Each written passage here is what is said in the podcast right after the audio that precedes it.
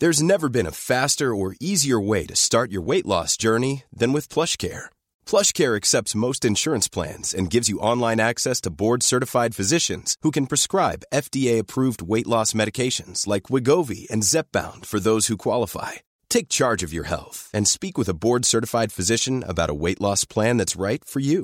Get started today at plushcare.com slash weight loss. That's plushcare.com slash weight loss. plushcare.com slash weight loss.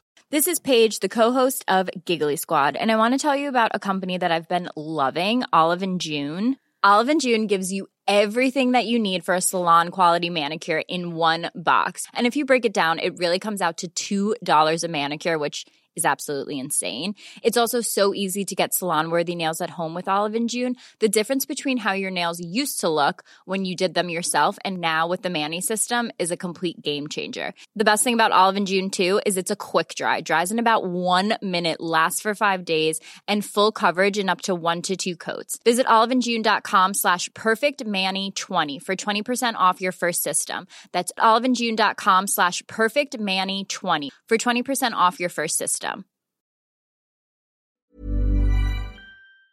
Vi är sponsrade av Länsförsäkringar, Manne Forsberg och alla hugade lyssnare där ute i stugorna. Det stämmer. Jag har lovat mig själv och brutit mot löftet många gånger att strunta i att falla till föga för så här helt meningslös konsumtion som mina barn ivrigt uppmuntrar mig till. Mm. Förr i tiden så var det liksom i butiken, det här som var framme vid kassalinjen, någon typ serietidning som var helt onödig och som de trodde att de var intresserade av men var för små för att bry sig om sen eller någon liksom eh, plastleksak eller och nu är det kanske liksom swish till någon mascara fast de har 30 stycken redan som ligger i drivor på badrumsgolvet. Och jag har räknat på det, att om jag har bränt 1000 kronor sedan barnet föddes på den här meningslösa konsumtionen i månaden, Mm. så hade jag kunnat spara ungefär 100 000 kronor var till Iris och Rut. Ja, otroligt. Alltså det hade ju varit sköna pengar för dem att ha. Ja, det är mycket i livet som förändras oavsett vad man liksom säger till sig själv eller inte. Och eh, då finns eh, läsförsäkringar där eh, som trygghet. Eh, jag vill tacka Länsförsäkringar för det här, eller vi vill göra det. Och så vill jag också säga att ni inte får glömma att Länsförsäkringars eh, bank kan hjälpa dig med både lån och sparande. Tack så mycket Länsförsäkringar. Förlåt, jag tar om det. Hela från början. Ja, det är lika bra. Är det? Ja. Alltså jag klipper ju ingenting så att allt kommer med. Du kommer klippa i, ordentligt. Det kommer du aldrig få veta eftersom du inte kommer lyssna. Nej, men jag kommer lyssna den här gången om du hotar med att inte klippa.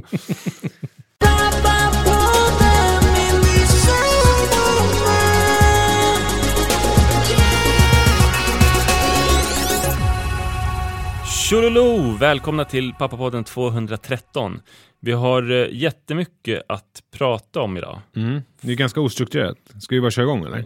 Vi- ska liksom läsa ur våra anteckningar kan man säga. Alltså stream of conscious. Stream of conscious podd. För jag ska jag börja med skönt bajs? med stream of consciousness att eh, när jag eh, skrev mycket mer än vad jag gjorde nu, så Ja. var det, eller det var mer sp- spontaneous prose kallade jag det för. Att eh, du vet, om man är lat och inte orkar tänka när man skriver, då kan man ägna sig åt spontaneous prose. Ja. Så det var ju ett lifehack för mig i gymnasietiden. Att bara skriva allt man kom på. ja.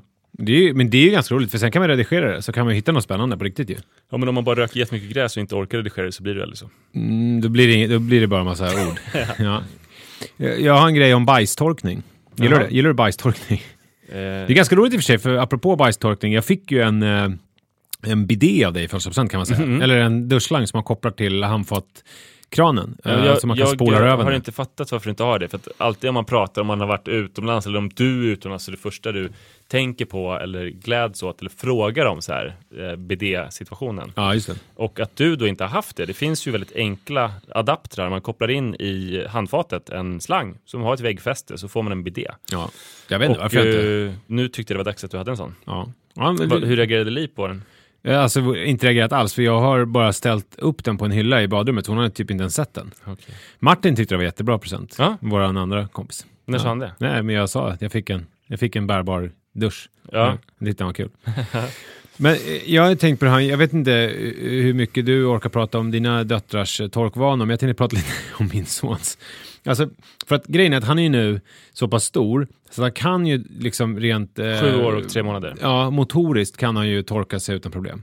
Alltså det är ju, det, tidigare var det ju liksom att man var tvungen att hjälpa till för att eh, han, annars blev det inte bra. Liksom. Och jag har ju fortsatt med det där i tron av att det liksom inte riktigt eh, att han inte riktigt behärskar det. Men sen så har jag kommit fram till att det, han behärskar det visst, men att han liksom inte har lärt sig och inte har fattat att torka sig i röven när man har bajsat, det är någonting man gör själv. Det är liksom ingenting som... Vadå, du har fortsatt nu? För jag minns ju sommaren innan han skulle börja i förskoleklass så torkade han sig själv och Li började gråta av glädje och rörelse. Det var ju väldigt länge sedan nu.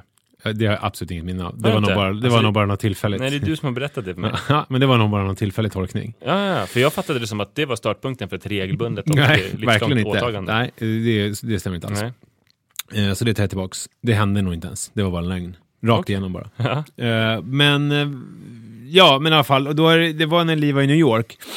Som eh, när det var liksom eh, Eh, lite mer barn att ta hand om, eh, det vill säga två, och jag var ensam, som jag eh, kom på det här. För att jag sa så här, men du får börja torka dig själv så kan jag komma sen och hjälpa dig på slutet. Men då märkte jag att det behövdes ju ingen hjälp på slutet. Alltså han körde själv. Men då försökte han ändå, för att det var ingen som hade lärt honom att, alltså, eh, bli torkad i rumpan, det är inte som att till exempel ligga i soffan och be om ett glas vatten. Alltså det kan man göra och så kan man, om man är en snäll förälder så kan man göra det för att man vill hjälpa till och är lite så här, vill skämma bort lite grann. Men, men torka i röven, det är liksom ingenting, det är ingenting man skämmer bort med. Förstår du vad jag menar? Det är, ingenting, det är ingen tjänst man kan be om, utan det är så här, man torkar sin egen skit när man är, när man är stor nog att fixa det. Det är liksom inte så här, Eh, det är ingenting man, det är inte ens en, det är inte en tjänst att be om. För att jag, jag säger till honom så här, eh, alltså jag vill inte torka mig själv heller. Eh, jag skulle, dröm, jag skulle gärna att någon fixade det åt mig, eller att det bara löste sig. Men det gör ju inte det. det, det måste man ta hand om själv. Och jag tycker att det är äckligt att torka dig också, även om jag älskar dig. Eh, så, så tycker jag att bajs, och- det är lite, det, jag tycker inte att mitt eget bajs heller är mysigt att torka sig bort. Förstår du? Eh, Det är i och för sig lättare att torka någon annans än sitt eget eftersom man får bättre översikt. Så ni skulle ju kunna ha en grej i familjen att ni hjälps åt. Om man torkar varandra? Ja. ja. Att Eh, Li kanske torkar dig eller om hon inte är hemma så är det mannen som torkar Ja, dig. det, det, jag, när jag tog det här med Li så var det ju så här, skulle du verkligen vilja att jag torkade dig i röven när du hade bajsat? Och då blir det så här, nej det skulle jag inte. För att jag har ju lärt mig också att det är något intimt. Ja. Men det är ju som att mannen liksom, det är ingen som har berättat för honom att det här är någonting som han får hålla för sig själv. Vilket kan vara positivt på många sätt. Men gör ni i skolan då? Ja, men då gör han det själv. Så nu har jag sagt till honom att, eh, att det här får du fixa själv. Och det har lett till att Li sköter det. och hur länge tänker hon fortsätta med det? Har hon någon, någon Nej, tidsgräns? Det, det är jävligt oklart. Det är lite känsligt just nu för det känns som att jag hackar lite på henne ganska mycket om olika uppfostringsgrejer. Och jag vet att hon lyssnar så jag, jag tänker bara Ja, men du, en lista tack. Jag listar på grejer som jag hackar på. Ja, Just det, vi har ju fått en lista på efterlysningar. ja, så nu kommer listan. Saker som Nisse hackar på, på Li. Dels barnuppfostringsgrejer, men om det blir en torftig lista så tar vi andra grejer han hackar på också. Vänta, jag sa precis att det är lite känsligt just nu och, och försökte att undvika det, men istället så blev det att jag ska göra en lista. Ja, Okej, eh, det senaste då, det är ju det här med tolkningen som jag tycker är, eh, tycker att det är, det här är skärpning. Eh, Li, jag älskar det, jag vet, och jag vet att det är lite stökigt mellan oss just nu, så det är jättedumt att jag gör det här överhuvudtaget. Men nu, man, det är mannen som tvingar mig, jag lyder på order. Det tycker jag, där säger jag till henne att det här får du sluta med, han måste torka sig själv. ja. Jag tycker också att det Hur är... hackar du då? Alltså, Nej, jag hackar inte. Jag bara, jag bara säger. Ja. Och det är som att det är känsligt för henne. Liksom. Eh, för att det är väl många bäckar små.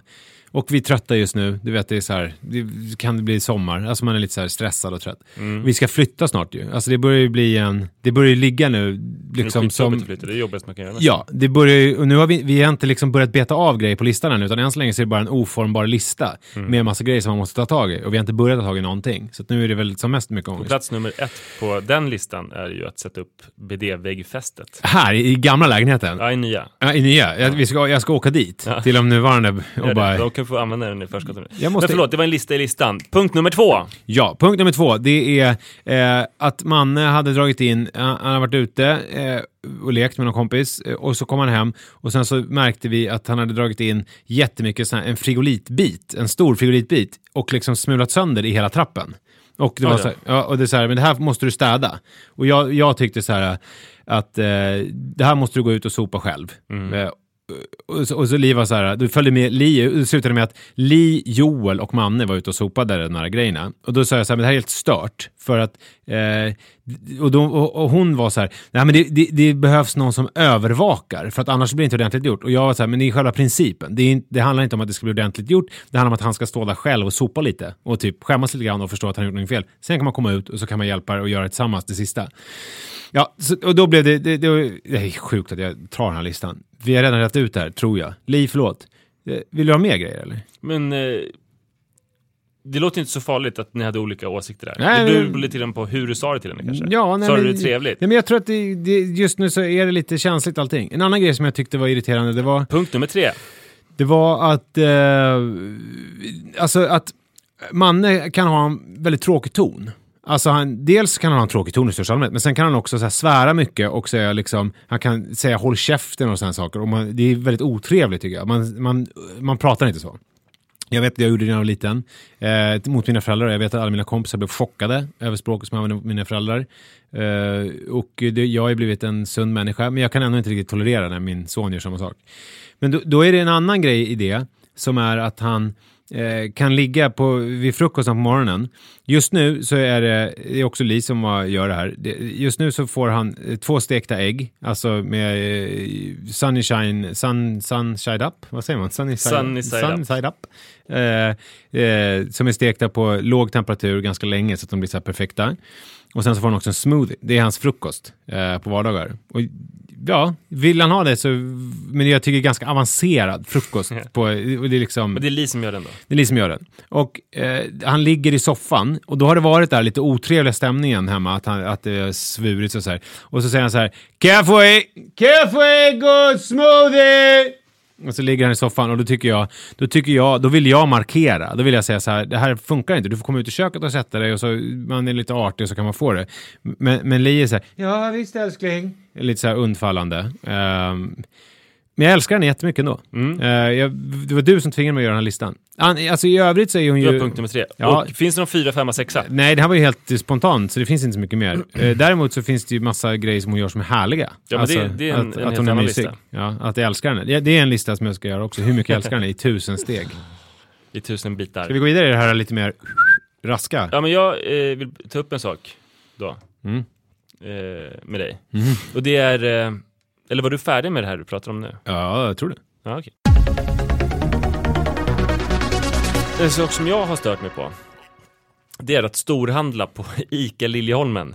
Mm. Överhuvudtaget att åka till Liljeholmen med familjen. Mm. Eh, mi- mina döttrar och min fru älskar ju Liljeholmens galleria. Ja. Och det beror ju på att de älskar att köpa saker. Vi åkte dit i söndags för att jag skulle köpa den här eh, bidé-grejen till dig. Just det.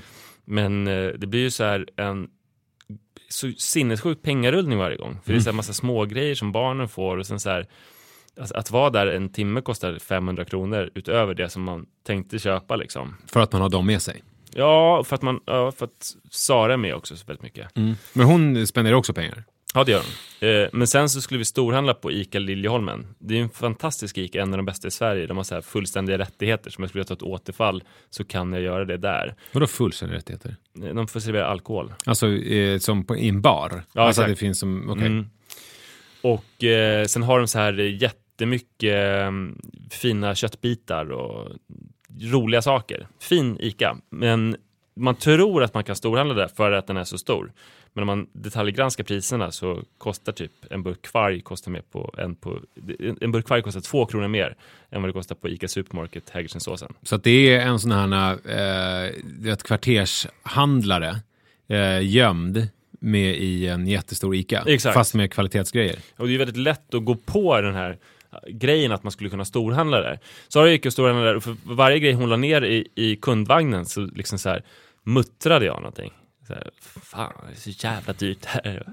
Här kan man för i helvete inte storhandla och så här. Alltså, jag gick och, och, och liksom surade över det. Och sen så betalade vi och sen sa jag återigen som att hon inte förstått det så här, vi, vi, kan, vi kan faktiskt inte storhandla här. Och eh, gjorde att det blev så här väldigt tråkig och dålig stämning. Och då kan man fråga så här, var det värt det att göra dålig stämning? Man kan ju se det som så här, nu gjorde vi ju den här lite för dyra storhandlingen. Eh, och nu blev det som, och det är tråkigt, för det ko kanske kostade 30 kronor mer då än om man hade gjort det på en, ett billigare ställe. Mm. Ehm, men nu blev det ju 30 kronor och dålig stämning som berodde på mig. Om jag hade varit väldigt glad så hade det bara varit 30 kronor. Nu var det en mycket större förlust. Så det var ju väldigt, väldigt onödigt då. Mm, Okej, så du vänder det här mot dig själv? Ja, att det är ditt fel? Ja, för jag, jag höll på att muttra över, att, över den här fördyringen som kan Mm. va, varit sammanlagt då 30 kronor. Men då, alltså, äta, det hade väl varit att handla någon annanstans, tänker jag. Men det bästa du, hade varit att, att eh, göra den här storhandlingen, förlora 30 kronor, som är väldigt lite då om man har hängt runt på BR leksaker. Men är det bara köpt onödiga 30 saker. kronor ni förlorar så är det inte så dyrt. Nej. Alltså om det är en storhandling och ni torskar 30 spänn. Det Ja är men ju... okej, 50 då. Eller till och med 75. Men vet du det? Nej, jag, jag vet inte exakt. Nej. Men varje grej kostade antingen som på en vanlig ICA Supermarket eller något dyrare. Eh, Li handlar ju alltid, vill ju alltid handla på Willys, för hon menar ju att hon sparar en miljard kronor varje gång hon gör det, typ. Jaha, Eh, Jag vet det är vettigt. Men det jag borde gjort är ju så här att var, var jätteglad och insupa den här härliga miljön som det faktiskt är, ICA Liljeholmen, för den är så bra. Eh, och sen så borde jag bara varit en kärleksfull och peppig familjefar och sen nästa söndag så borde jag sagt så här, ska vi åka till en annan affär den här gången? För jag märkte att det blev lite dyrt. Alltså jag, jag påminde väldigt mycket om min egen pappa. Okej. Eh, för han var ju så här, precis som jag, så är ju han och har alltid varit väldigt oekonomisk. Och att han har velat spendera i det stora och spara i det lilla. Det mest kännetecknande exemplet var en gång när vi satt och åt eh, hummer. Eh, någon så här fredagmiddag, vilket ju var dyrt eftersom vi var så väldigt, väldigt många också. Eh, och sen så gick pappa ut på toaletten och kom ut därifrån och bara Annika, alltså min mamma, har du köpt tandborstar nu igen?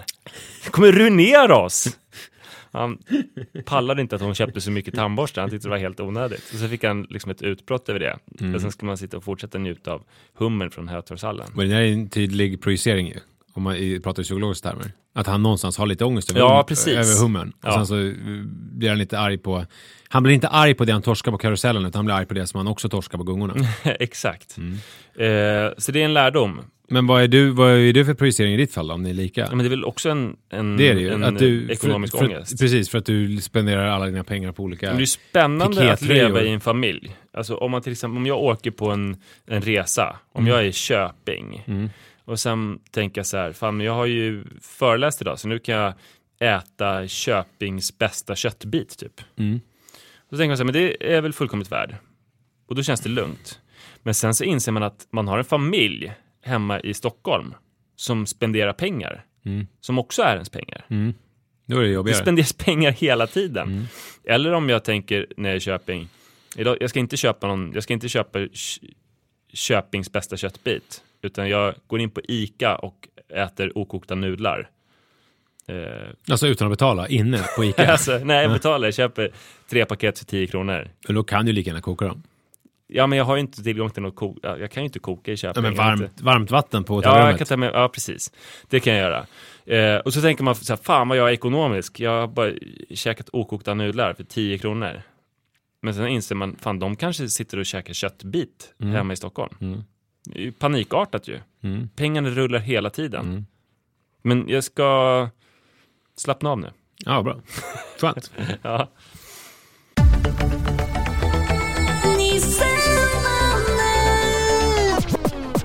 Jag har eh, börjat älska Adele. Jag jag vet inte ens riktigt vem det är. Jo, så lägg in lite musik det är klart att du vet vem Adele är. Men Alltså, jag du har hört namnet, i, i men jag, jag vet ingen låt. Alltså jag, har aldrig, jag vet inte hur hon låter. Eh, hon Jag, har... tänk, jag ser framför mig att det är någon slags musak. Nej. Det är det inte? Nej, hon är ju en sån här, eh, i den här Northern Soul-representant. Vet jag inte vad det är. Med såna här brittiska croners.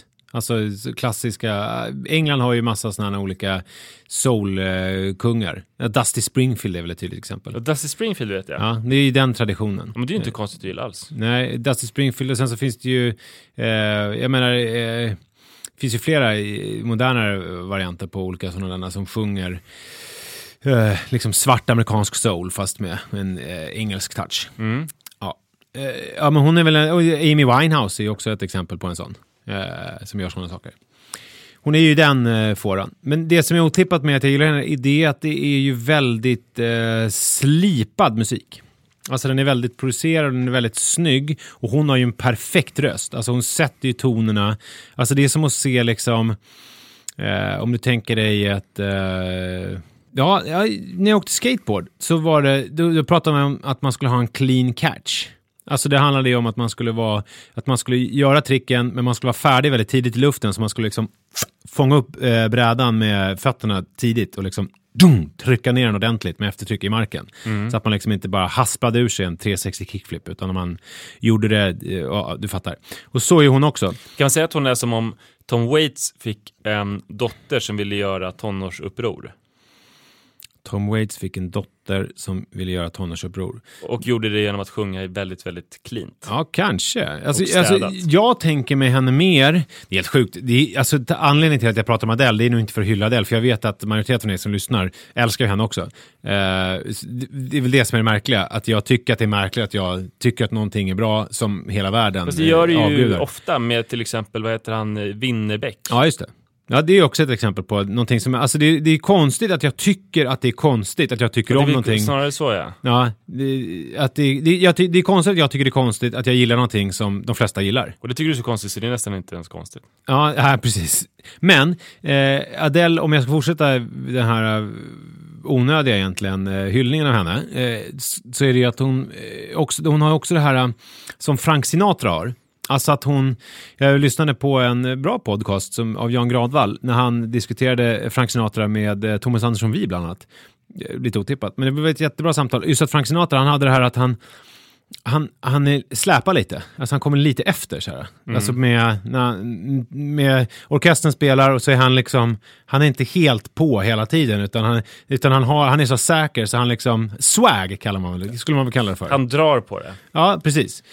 Och det har ju hon lite grann också, att det är så här perfekt och hon är så här perfekt. Men hon har en gnutta av någonting annat, alltså någonting I don't give a fuck i det. Alltså när hon sjunger sådana här smäktande ballader så är det ju som att det ändå finns något lite distanserat i det som gör att det blir eh, hållbart att lyssna på. Men då är det ju ännu mindre konstigt du tycker, om henne. Så Ja, vad, det- vad gör vi med det här? Ja, men det som jag ska komma fram till är att det som jag beundrar hos henne och som jag beundrar hos alla som gör sånt här och lyckas, det är att hon spänner bågen. Ja, just det. Alltså något fruktansvärt spänner om bågen och så ror de hem det. Och är det någonting jag aldrig har gjort i hela mitt liv så är det att spänna bågen. Eh, utan jag tycker ju oftast att jag gör allting habilt. Alltså jag gör det lite grann eh, med vänsterhanden men jag satsar aldrig fullt ut så att jag liksom riskerar att falla pladask på marken. Eh, vilket ju Adele gör i varenda ton hon tar. Men eftersom hon har den här eh, lilla, lilla distansen och den här lilla, lilla grejen som gör att det inte blir eh, råpretentiöst och eh, märkligt, eh, utan att det blir bara jävligt soft och bra och kul att lyssna på, eh, så lyckas hon. Och jag vet inte om jag skulle lyckas med det, för jag vågar aldrig riktigt spänna bågen. Och, och det är väl också en sak som gör att jag fascineras av Adele. Och kommer ihåg att vi pratade om det här i december? Då bestämde jag att, för jag känner samma sak, att jag vill göra en fullständig satsning. Att jag eh, ska börja skriva en sida som jag eh, ska försöka göra så perfekt jag någonsin kan. Ja. Och som, som jag ska lägga ett år på. Och sen ska jag ha gjort allt jag kan, men ändå inte vara riktigt nöjd, oavsett verkshöjd. Men det är också... Vill du pröva, alltså det skulle vara kul om du också prövade för- någonting. För men det, det låter ju är som att det är någonting som fattas dig, den här satsningen. Ja, fast det där är ju, alltså, för där är ju också att du, jag menar, du, det som du ska göra i sådana fall, det vi pra, det pratade om för några veckor sedan ju, att du, att du går ju all in med styrketräningen, Mm. men där har du liksom, grundförutsättningarna är ju inte de bästa, alltså du har ju inte den här råtalangen. Eh, precis, en liten gardering, för att du kommer ju, du kommer alltid bli bra eh, trots till- att. Ja, Förstår du vad jag menar? i förhållande till utgångspunkten. Ja, och det, och det är väl lite som eh, jag känner med mycket också. Men däremot så att du skriver en sida perfekt, det är ju, det är ju som, alltså det du egentligen ska göra är att skriva en bok ju. Alltså du ska inte skriva en sida, du ska skriva en hel roman. Mm. Ja, fast Det- trots det är allt så är det ändå så att jag, att jag ändå spänner bågen. Att jag gör verkligen allt jag kan med, Jo, med jo. träningssatsningen och med den här sidan. Jo, men den här, jo. Så nu vill jag bara att du ska hitta någonting. Det får vara någonting som du borde göra eller någonting som du inte borde göra. Men en fullständig satsning. Ja Är men, alltså, ja, men i mitt fall så är det väl just att jag, jag tänker att det är att jag har släppt tv-branschen helt. Alltså Mm. det är väl en sak som är, att jag, för jag ja, ursäktar mig alltid med typ så här, den är så jävla trött. Jag orkar inte. Vilket är sant. Men eh, jag tror att det, det som är är väl att, eh, att jag tror att alltså, TV, tv-program är väl min bok liksom. På något Ja. sätt. Tror jag. Men jag gör ju ingen bok, så kan vi inte göra, till exempel så här. Jag ska göra en perfekt eh, en perfekt eh, tre minuters tv-program då? Är det motsvarigheten till eh, en, Ja, en roman? det är det väl. Men det som jag skulle vilja, det är att du någon gång inom de närmaste tre månaderna, det närmaste kvartalet, Ja. gör det perfekta poddavsnittet. Att du gör så mycket du kan med det avsnittet för att göra bra innehåll. Att du anstränger så mycket du kan. Och sen, det kanske inte ens kommer bli bättre, Nej. men att du satsar så hårt du kan. Och sen så kommer facit efter, det kanske kommer kännas att det här var nog Nisses eh, stora Vet du när jag gjorde det podd. senast? Nej. Alltså när jag satsade verkligen. Och då pratar jag inte om efterbearbetning, eh, alltså klippning och sånt, utan när vi gjorde 200-avsnittet, då satsade jag. Då hade jag fan skrivit ordentligt och liksom gjort olika eh, eh, liksom pauseringar och jag hade gjort olika vändningar och jag hade, alltså, jag hade verkligen eh, satsat där på Nej, den. det märktes inte. Nej? Jag skojar. Men, men eh, gör det igen, inom Okej. tre månader. Är du med på det? Ja, om jag Så- inte gör det så får ni lyssna på avsnitt 200 igen. Nej, du, du gör det och sen kommer facit senare. Mm. Alltså här, det var det avsnittet som var min satsning. Det blir spännande. För då, det kommer också vara någon slags kvitto på, så här, ska du spänna bågen så hårt du kan eller, eller blir det inte lika bra som när du tar det med på volley? Men hu- hur man än eh, vänder och vrider på det här så blir ju resonemanget från min sida nu ett ursäktande. Men jag tror ju eh, att jag inte blir så bra när jag spänner bågen. Nej. Alltså att till skillnad från till exempel en sån som Adele eller eh, en eh, skådespelare som exempelvis Al Pacino. Eh, så ifall, man, ifall jag spänner bågen så blir det att det låser lite grann. Jag behöver, eh, jag är mer, om jag får fortsätta likna mig själv med olika eh, världskändisar, så är jag mer som Federer.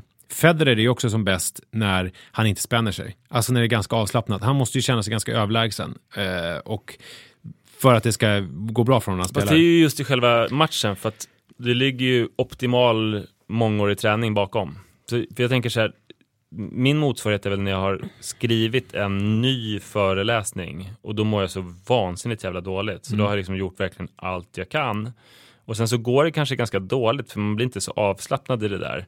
Så om man skulle ta det hela vägen då, med en podd eller med en föreläsning eller med ett tv-program eh, eller med någonting som man ska framföra, så borde man ju då göra alla de förberedelserna och sen också träna på framförandet så mycket så att man blir avslappnad. Alltså som man gör när man har någon show som man ska sätta upp, att man har massa testpubliker och man så provar material och så här. Så det här podden som du skriver då, den, den ska ju du så här ha, dra på middagar och ha testpubliker och kanske sitta i Kungsträdgården på en bänk och, och köra det liksom. Och behöva revidera och bli trygg i materialet, just tror jag. Ja. För det är då du kommer bli förberett avslappnad, precis som Federer eller Adele. Imagine the softest sheets you've ever felt. Now imagine them getting even softer over time. That's what you'll feel with Bowl and Branch's organic cotton sheets. In a recent customer survey, 96% replied that Bowl and Branch sheets get softer with every wash. Start getting your best night's sleep in these sheets that get softer and softer for years to come. Try their sheets with a 30-night guarantee. Plus, get 15% off your first order at bowlandbranch.com. Code BUTTERY. Exclusions apply. See site for details. Millions of people have lost weight with personalized plans from Noom, like Evan, who can't stand salads and still lost 50 pounds. Salads, generally, for most people, are the easy button, right? For me, that wasn't an option. I never really was a salad guy. That's just not who I am. But Noom worked for me. Get your personalized plan today at Noom.com. Real Noom user compensated to provide their story. In four weeks, the typical Noom user can expect to lose one to two pounds per week. Individual results may vary.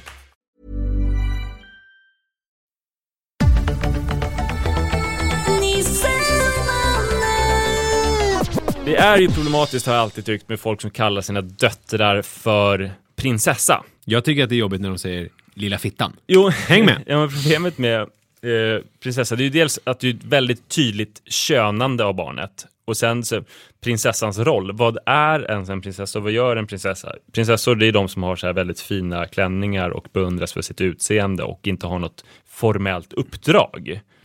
Eh, så de är passiva objekt väldigt mycket. Eh, så det blir jobbigt. Därför får man inte kalla eh, någon för prinsessa. Nej.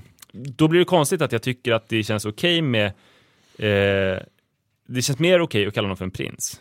Mhm. Vilket blir väldigt motsägelsefullt. Och det beror beror nog på Den lilla prinsen.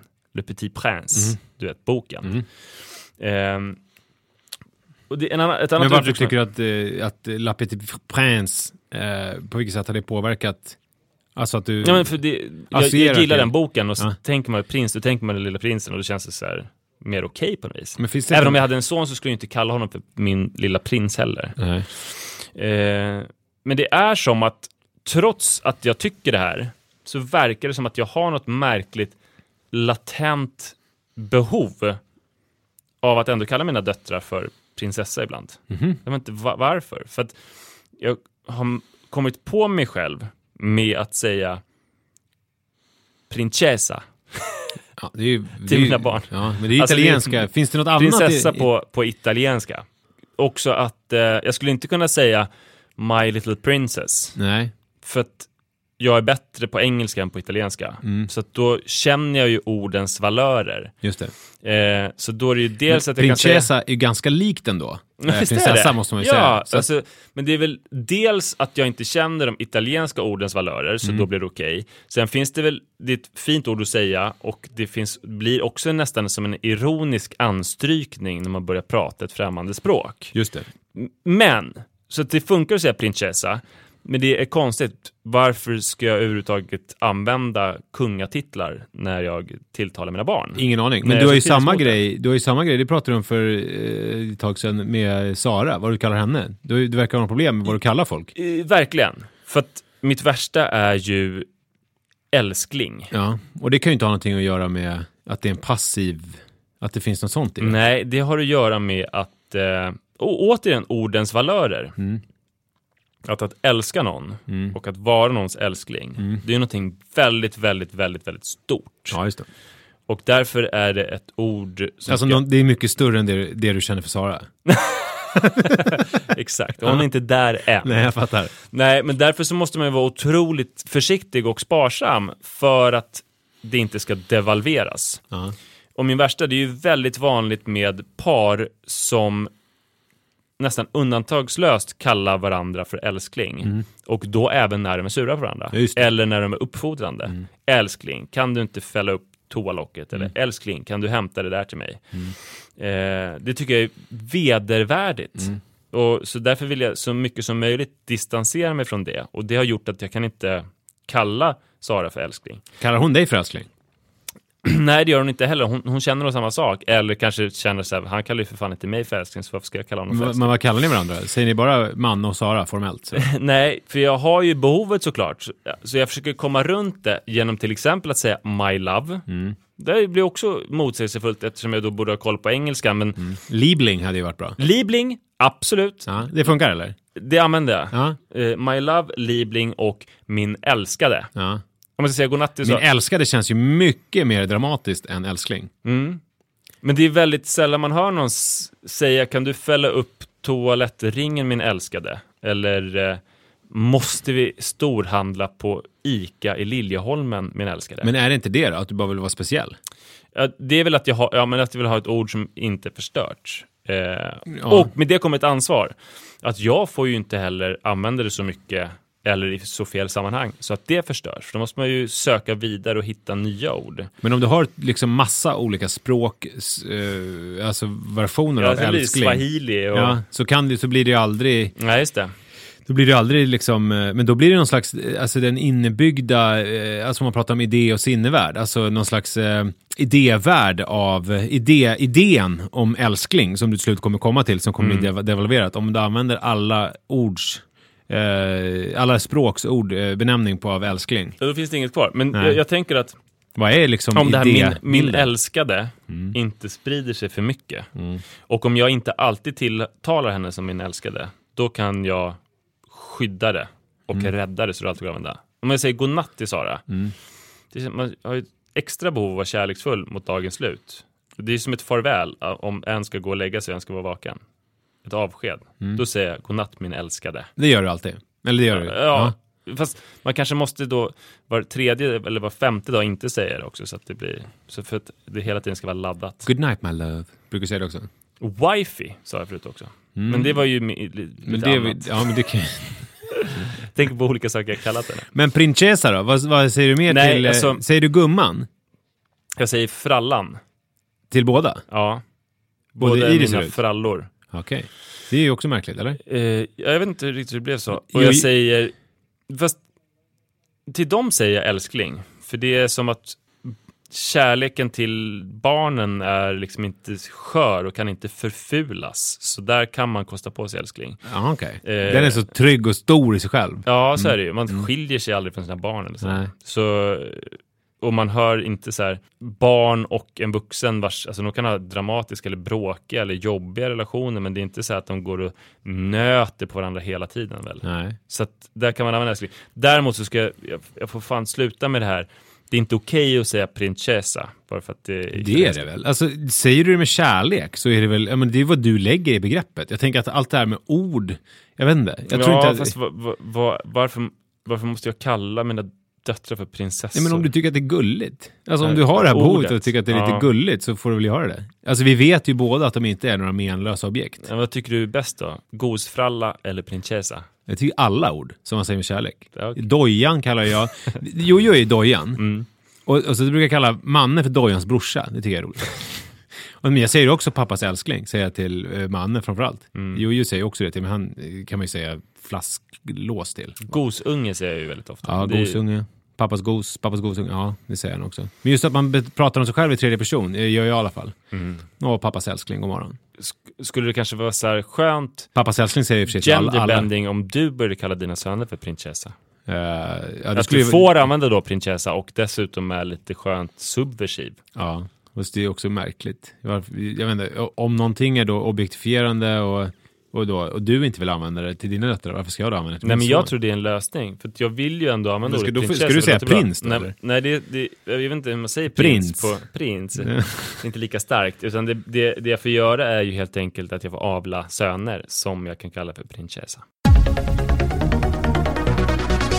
Jag eh, har ju alltid... Alltså det är så dubbelt där hur man sätter sig själv. Men eh, jag tänker att jag är ganska eh, naiv och godtrogen. Eh, faktiskt. Jag, jag, jag tror sällan folk om illa liksom. Alltså jag tror att de menar väl och jag tror att oftast att de talar sanning. Mm. Eh, och, och då har jag tänkt att du är ju oftast den av oss som är liksom så här realisten och som genomskådar och som om jag kommer med någonting så, ska, så blir det ofta så här att du säger så här, nej men det där tror jag inte på. Eller så där, nej men det där låter inte trovärdigt. Alltså lite så. Det är ju, är, är ju du som person. Typ om du säger, ska vi hitta på det här? Ska vi gå och... Nej, det tror jag inte, säger du då. Ska vi här, käka lunch? Ja, var, nej, nej, nej, nej, det tror jag inte. Nej, men ett exempel är att vi stod, eh, jag stod och pratade med en gemensam kompis och, och sen så berättade han att han hade tjänat väldigt mycket pengar som ung. Eh, och så berättade jag det för dig. Och det var, alltså det var siffror i miljonklassen liksom. Eh, ganska tidigt. Eh, och, då, då, och jag berättade det lite grann som att det är så här, "Ah, har du hört? Alltså det här är ganska häftigt. Och då var det så här, "Ah, men det där tror jag inte en sekund på.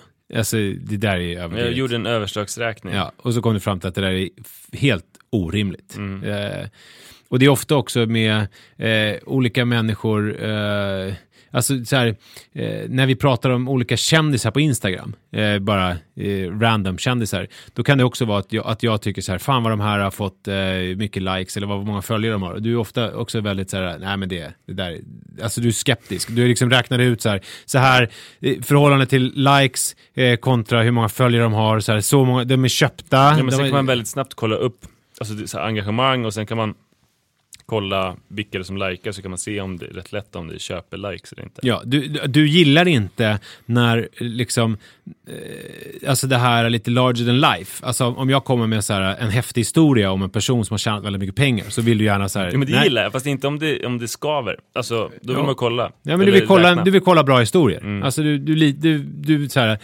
jag är lite så här, fan en bra historia är en bra historia. Eh, behöver inte alltid kollas. Jag är lite som livets Jack Werner, viralgranskaren. Ja, precis. Förutom när det gäller en sak har jag kommit fram till, vilket är ganska fascinerande. Det är när folk berättar om något smärtfullt som de har varit med om. Och då pratar jag inte om smärta som i fysisk smärta, utan alltså att, att något jobbigt, att de har haft det svårt. För du berättade en historia för mig eh, om en person som du hade träffat som hade eh, pratade om en annan person som både du och jag känner. Och då var det så att den här personen som du hade träffat förut eh, berättade för dig om en annan person som eh, vi båda känner, att eh, den personen som vi båda känner var ett svin och ett as. Eh, och eh, när du berättade det för mig, min första, vilket jag inte erkände då, men min första, vilket jag erkänner nu, impuls var så här, va? Alltså är hen så hemsk? För jag köpte genast alltså det här som du berättade, den här storyn om den här personen som vi alla träffat, som berättar den här historien. Men sen visade det sig att eh, den här personen som du hade träffat var ju en eh, raving lunatic eh, och som bara spred lögner. Men vi hade båda gått på det här. Ja, det. Eh, och för mig var det så här, jag går ju på allt eftersom jag är mer naiv och godtrogen. Men för, För, dig... var det ändå, du hörde det från en källa som du kanske litar på, som eh, att det var jag som sa det. Jo, men jag menar det är ju samtidigt, eh, om- jag berättar för dig om den här personen som tjänar massa pengar, så är det ju också en källa som du litar på, som berättar det. Men du tror ju inte på det ändå. för att det, det som handlar om är att det är en person som, d- d- när en person hävdar sig själv och tror sig vara lite för mer, eh, förstår du vad jag menar? Eller, eh, eh, vill blåsa upp sig själv, då vill du sticka hål på det. Men om det däremot är någon, i min teori här, du får se vad du vill om den, om det är någon som berättar om hur jobbigt eh, personen i fråga har det, eller mår, och hur illa behandlad den är, då eh, finns det ingen hejd på ditt eh, inkännande och hur mycket du tror på den personen. Och att jag är beredd att offra bekanta för den här nya bekantskapen som har farit illa. Ja, det som man kan komma fram till då, Ja, för det vill jag veta. ja, med hela den här, eh, eh, liksom hela det här resonemanget, det är ju egentligen att eh, det finns två sidor hos dig. En som eh, alltså inte vill tro eh, på vad folk säger. Du vill vara den här journalisten som liksom genomskådar eh, och granskar. Men sen finns det en annan sida hos dig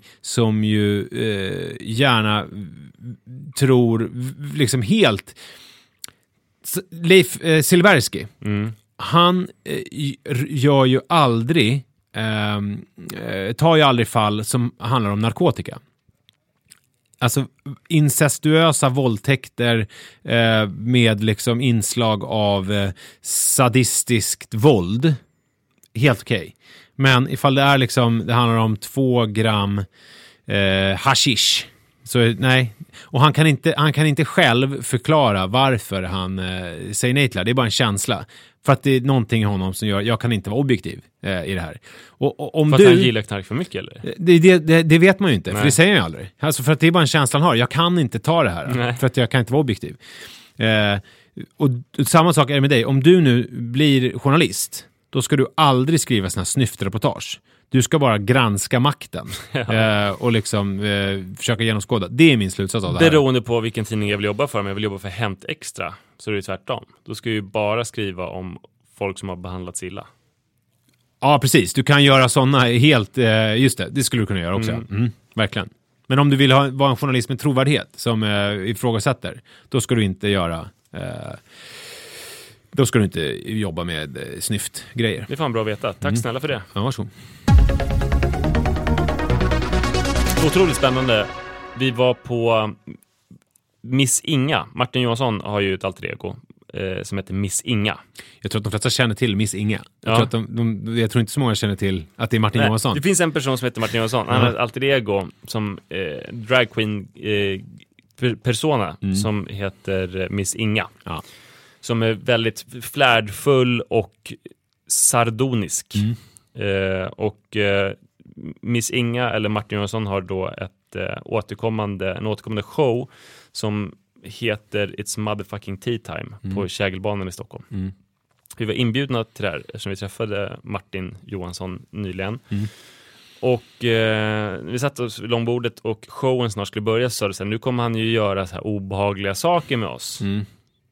Mm. Jag bara, vad fan snackar de om? Vi var ju 250 personer där kanske. Och sånt.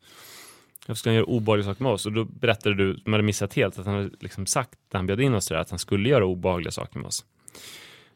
och jag blev jätte, jätterädd. Mm. Och väldigt snabbt så, när showen startade så sa han så här, finns Manne Forsberg här? Nej, först så sa han ju någon Kevin. Ja, Kevin från Top Model Ja. först. Eh, Och sen så- och då ställde sig Kevin upp och sen så Roastade han roastade han honom ganska kort Mm. och, och ganska snällt. Det var ju liksom inget så här... Det var ju lätt där, för Kevin satt ju längst fram också, så att, så att eh, Miss Inga såg då Kevin i publiken när han sa det här. Men anledningen till att jag hade sagt till dig att, vi, att det antagligen skulle hända någonting, det var ju också för att de hade, eh, en konferencier hade kommit och ropat upp, eh, ville att Manne och Lissa, eller Lise eller någonting, skulle komma fram och sätta sig Ja, vid scenen. Mm. Och då tyckte jag att, ja, okej, eh, eh, har de inte ens bemödat sig med att ta reda på vad jag heter så kommer jag inte gå och sätta mig där. Nej. Hej, jag heter Nisse. Ja, vi, ingen, vi bad inte om någon Nisse, vi bad om en Lise. Ja. Men, så att, men då Lise jag för dig att eh, Mm. det är nog antagligen för att han ska hålla på och skoja med oss, för Mm. det har han sagt. Ja, och sen så efter att han hade ta- pratat om den här toppmodell Kevin så frågade han, finns Manne Forsberg här som har skrivit Kukboken? Ja, exakt. Det var också Eh, ganska slappt. Och eh, då fick jag någon slags panik slash tunghäfta. Så att jag liksom kurade ihop och sa ingenting. Vi satt ganska långt bort från scenen, så han såg inte mig. Och så blev han ju väldigt förvirrad när det inte var någon som svarade. Så han bara, nej, inte det, okej. Mm, Och han upprepade det inte, han kanske sa en gång, men han upprepade det inte flera gånger för att han visste ju inte, eftersom han du inte satt där framme Nej. där han trodde, så visste han ju inte om du var där. Så då gick han vidare och sa mitt namn istället. Men han såg besviken och Mm. förvånad ut och sen sa han ditt namn och du sa jag är här. Eh, och så fick du ställa dig upp och bli lite, roastad. Mm. Sen hade jag extremt dåligt samvete för han hade ju då någon slags roast som han skulle utsätta mig för och jag hade inte sagt mitt namn. Mm, just det. Träffade en bekant i lokalen som bara Mörkade du bara att du är här eller? Ja. Väldigt så här argt, hon Ja. känner honom. Eh, så jag mådde skitdåligt och eh, hade svårt att njuta av den enastående showen eftersom jag hade dåligt samvete. Men sen så var ju bingo också och det var någon som fick bingo men som inte kom upp på scen så sa Miss Inga från CSR, då får Manne Forsberg komma upp istället för jag, nu har jag sett att du faktiskt är här. Det är ganska märkligt att en person, för man ropar ju själv att man får bingo, Ja. men sen väljer att inte komma upp. Ja, Man bara, jag har bingo men det tänker jag inte göra någonting åt. Då fick jag, fick jag komma upp istället och vara så här, fan vad roligt, jag får öppna en lucka, jag kommer få något slags pris. Mm. Och så öppnades luckan och... Ja, då sa ju han så här, öppna, nu öppnar vi lucka nummer fyra. mm, Det det. var du fick inte välja, utan det Nej. var, det var nummer fyra som öppnades. Och så sa han att det var något väldigt speciellt och det Mm. jag fick var då eh, teabagging kallades det. Motherfucking tea time med teabag. ja, exakt. Och då Det är kom, som happy ending på massagen kan man säga. Mm. När man får en teabagging på tefikat. Då fick jag sitta på en stol och eh, inför en väldigt spänd och entusiastisk 250-hövdad publik. Och så kom det upp en strippa som heter Carl of Sweden. Jag kan googla honom om ni vill. Och sen så började han, eh, han låste fast mina armar bakom stolen i handbojor. Och sen så började han strippa för mig och också dra upp min tröja och spruta grädde på mig. Att han drog upp din tröja måste ha varit det minst jobbiga. Ehm, Grädden kan jag förstå var jobbig, men att han drog upp tröjan. jo, det var jättejobbigt att sitta du, med... Jag är så fin. Du kul att visa upp det. Du tycker inte det? Nej, verkligen inte. Är det sant? Eh, nej, det var ju... Hade jag, kände tränat så ju- mycket som du, då hade jag ändå känt så här, fan ska du inte dra upp tröjan på mig? alltså, Ja. Nej, så kände jag verkligen inte. Eh, nej, eh, så sprutade han grädde på mig och sen så eh, sm- smiskade han mig väldigt mycket, alltså så här jätte, jättehårt. Mm, det gjorde han faktiskt, Eh, med ett skärp. Och ehm, så eh, la han lotion i min hand. Mm. Som, så tvingade han min hand att smörja in olika kroppsdelar på honom, bland annat Mm. rumpan. Han förde ner min hand i hans kalsonger. Eh, och i början så hade jag ju panik för att man visste ju verkligen inte vad som skulle hända. Mm. Alltså han hade ju kunnat, jag var ju fastklovad, han hade ju kunnat knäppa upp mina byxor och så börja hålla på med mitt kön.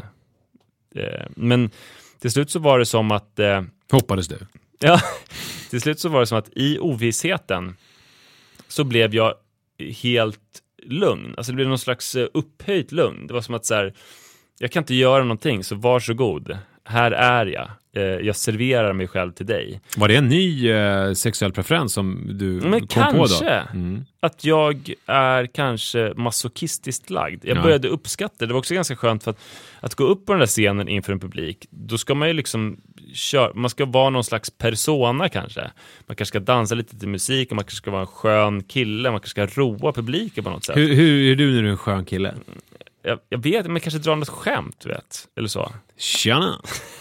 Tjena Missinga! ja, ja, kanske. Ja. Skönt. Jävligt skönt. Men här så var det som att det var också rätt skönt att så kunna vara totalt sig själv. Alltså det, det, hela upplevelsen för publiken vann ju på att jag var alltså det jag kände på riktigt. Att jag var förvånad och lite rädd och kände lite obehag så här. Alltså exakt som jag var. Ehm, jag skulle inte spela med på något sätt. Jag skulle Nej. bara vara mig själv och publiken tyckte det var väldigt roligt. Så när jag gick därifrån, jag var, alltså det var en otrolig så här, adrenal, adrenalinstinnhet. Jag bara darrade hela jag. Eh, men var ändå så här, Ejakulerade på, ejakulation på ejakulation bara. Strömmade ur dig. eh, var en jävla speciell upplevelse alltså. Fy fan. Starkt var det. Alltså dels så var det att jag betalade tillbaka till, till Martin, till Miss Inga, för att jag hade fått tung efter början. Men sen var det också så här att jag upptäckte en ny preferens i livet, att vara totalt utelämnad. Just det. Så jag ska nu fråga Miss Inga om man eventuellt kan göra det till ett stående inslag, att jag blir fastbunden och någon, det måste ju vara olika varje gång vad folk får göra saker med mig. Alltså, det ska vara där jämt. Och det ska vara samma men det upplägg. kan- Att det är att han, Manne Forsberg är kukboken och du så här, tittar lite åt sidorna, ställer inte upp och sen så bara Jaha, du svarar inte, då ska du få ett straff. Ja. Alltså du har en väldigt tydlig, det, ska, det är som din den här kronofogde-storyn. precis. att du har en väldigt tydlig sexuell, jag kan tänka mig att Sara nu hemma kommer få börja med det här hos dig. Mm, för dig. Att hon liksom, Manne Forsberg, kukboken, är du här? Och så sitter du, barnen har lagt sig och så sitter du Och i rodnar. soffan och rodnar och bara jag ser att du är här, kom med, in här. Och så binder de fast dig och så börjar den här.